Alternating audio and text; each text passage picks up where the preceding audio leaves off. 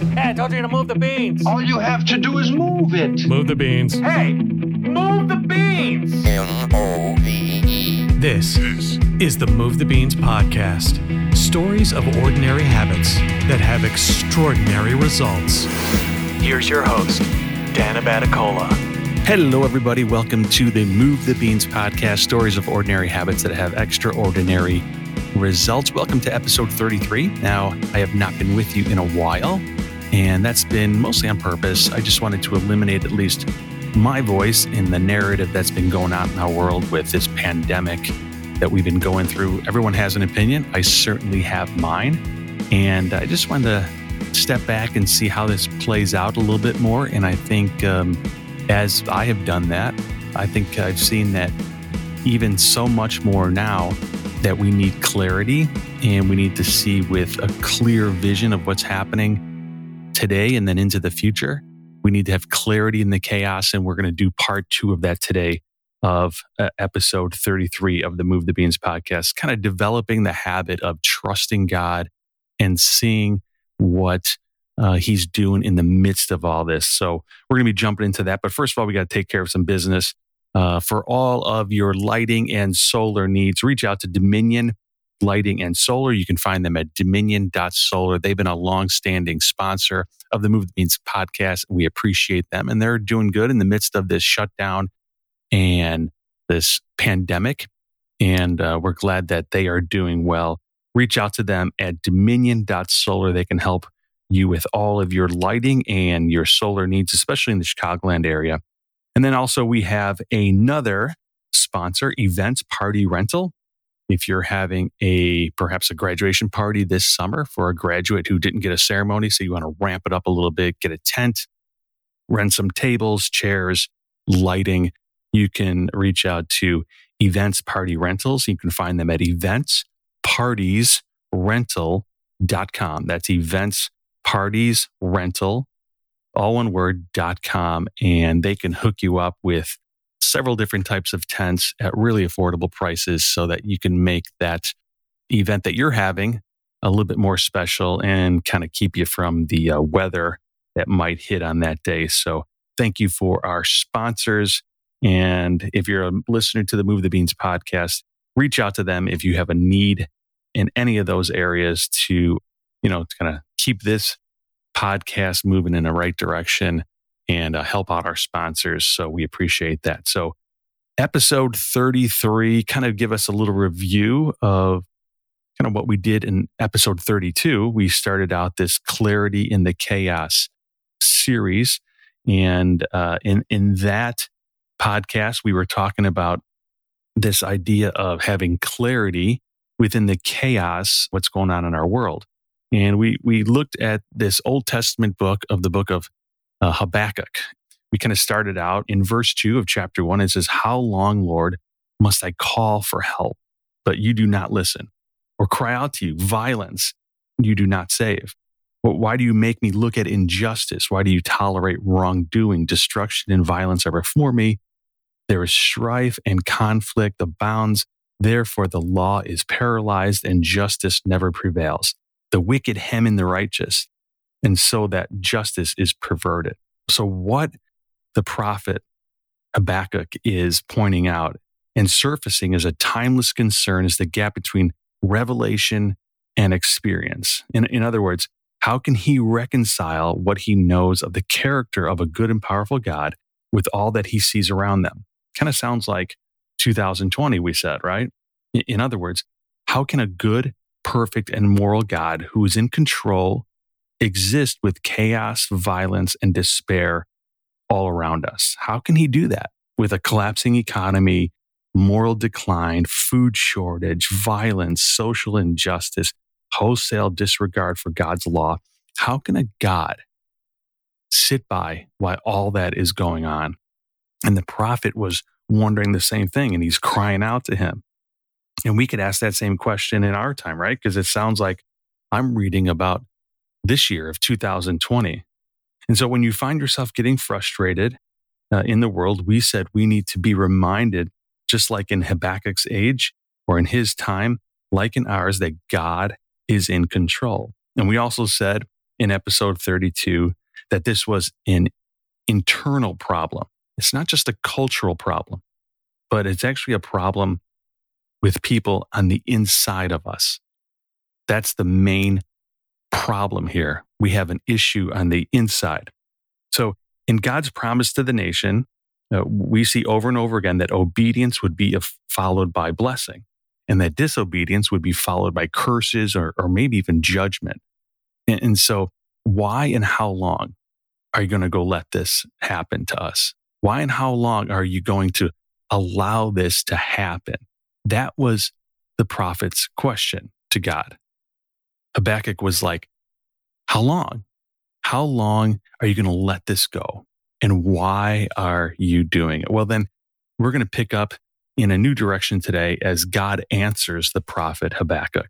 In verse five, we, we see this. It says, Look at the nations and watch and be utterly amazed, for I am going to do something in your days that you would not believe, even if you were told.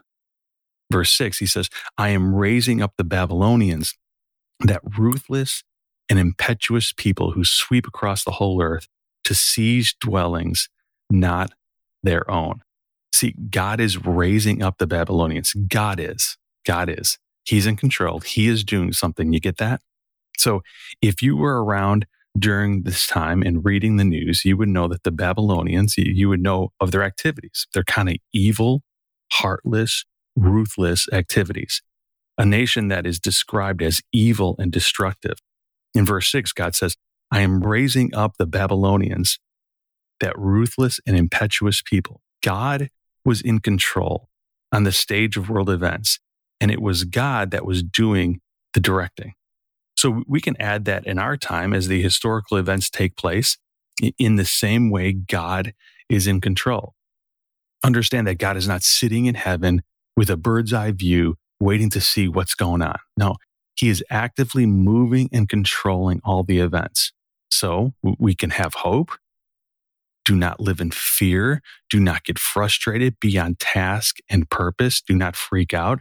In fact, we've been saying get better at something during this time. Be productive. Be productive.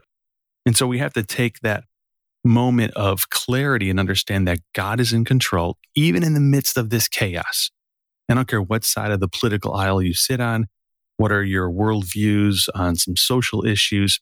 We have to understand that if you're frustrated, like I am, like you are, uh, we have to understand that we can find clarity by understanding that there's a God who's ultimately in control, but he also does things that we would never ever do to solve that.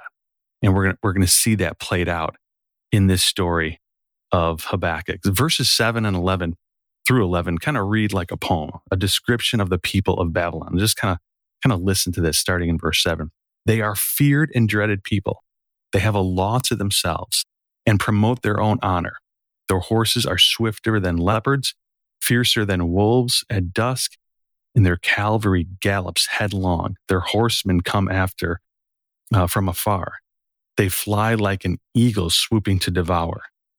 They all come in intent on violence. Their hordes advance like desert winds and gather prisoners like sand. They mock kings and scoff at rulers. They laugh at all the fortified cities by building earthen ramps that capture them. Then they sweep past like the wind and go away. Guilty people whose own strength is their God. So let's kind of look at the character of who these people are. In verse seven, it says, they are feared and dreaded people. They are few among them and that, that they're law to themselves and they promote their own honor. That, that's, that's kind of the character of who they are, right? They're, a, they're a nation, but in, in the midst of many nations. They're just, they're just one of many. And then in the context of the people in the world, they're just a few, but they, they make this great, great people, the Babylonians, and their characters feared and dreaded people. Verse eight, they, they are like wolves in their approach. Number, uh, verse 10, they mock what they take over. Verse 11, their strength is in their God, their God. So that's their character. They're, they're kind of evil right? They promote violence. but we also see their destiny. In verse 11, they say, uh, God's word says, they sweep past like the wind. Now, keep in mind, their strength is only given to them by God, the one and only true God. They sweep past like the wind and then they are gone. Pretty important that we understand that. When God does something in our midst, we only have the vision to see exactly what's going on in that moment. We can hope and and wish and and pray for you know the future that we anticipate, but understand that God is in control and that if he's using someone or something, he's using them for a purpose. But then they are gone. They sweep past like the wind. So here's some truth from those verses. God is at work, uh, even though Habakkuk does not see it, right? And we need to remember that God does not work like we do. God does not solve problems like we solve problems. His ways are not our ways. We, we need to remember that in our times, in our life. Instead of questioning God, we need to trust in his ways. But like Habakkuk, at times we don't listen to his response. We, ju- we just kind of stay away from exactly what he's talking about and we kind of move in a direction that we we we kind of try to take things into our own hands. And so this is Habakkuk's response to God's answer to him. And starting in verse 12, he says, Lord, are you not from everlasting? My God, my Holy One, who you will never die. You, Lord, have appointed them to execute judgment. You, my rock, have ordained them to punish. You are a holy God, right? That's what he's saying. A holy God would not do this. And then 13, he says, Your eyes are too pure to look on evil. You cannot tolerate wrong, wrongdoing.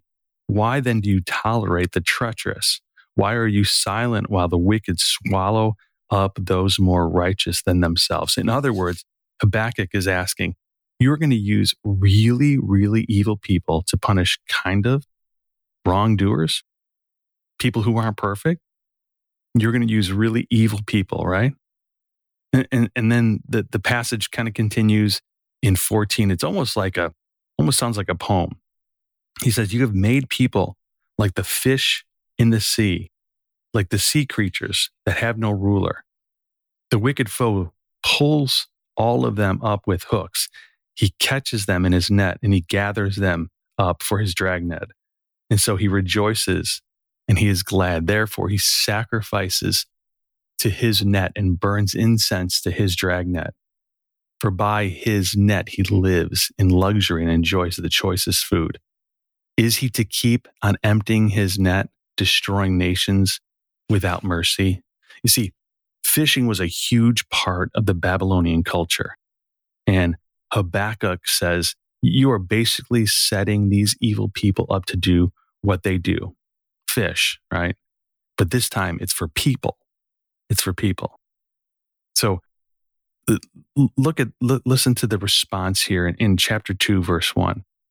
He says, I will stand at my watch station and my station myself and on the ramparts. I will look to see what he will say to me and what answer I am going to give to this complaint. So he sits back and he's going to wait because he doesn't understand what God is doing in the world. He doesn't understand that he's using really evil people to destroy people who aren't perfect, who've maybe gone astray. And Habakkuk, like us, we would say, and that doesn't sound fair. That doesn't sound fair. And that's where we're kind of going to end this narrative of Habakkuk today in episode 33. So, how do we end this podcast and kind of move forward to another one? Well, first of all, it's trust God. Trust that God is up to something, even though you don't see it.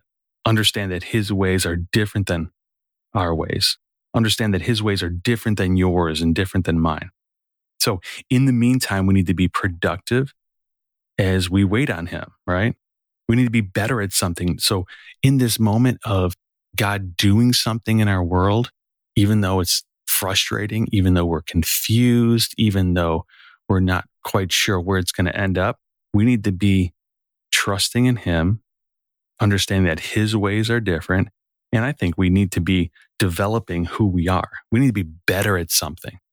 At the time of this recording, this is day 125 of this kind of pandemic, stay inside, wear a mask, uh, shut down your business. And I know things have been opening up and then closing back down and opening back up, but we could be frustrated. We could yell and complain. I think we've all done it.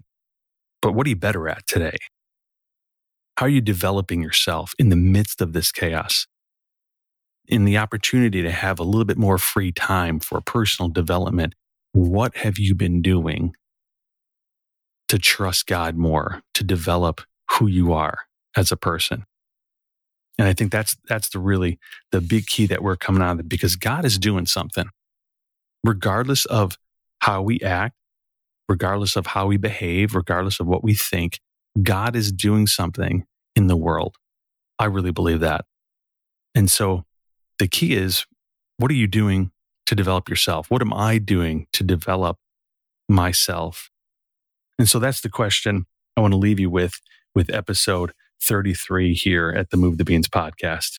So, what habits are you doing to make yourself better? What habits are you doing to get yourself on a track that God has for you? And I think we'll leave it there on episode 33. It's important that you do that. Well, just a little shout out and promo for episode 34, a really, really exciting episode. I have New York Times bestselling author, popular speaker, and a coach to just speakers in general. His name is Stephen Mansfield. Wrote over 20 books, and we have a great conversation about his habits. So be looking forward to episode 34 as you are developing who you are as a person through this uh, time in our world. And hopefully, hopefully, by trusting in God, understanding that He has a plan, you are finding some clarity, some clarity within the chaos. Until next time, folks, hope you're developing, hope you're getting some great habits and developing who you are. So, until that next time, we will uh, see you soon. And bye bye.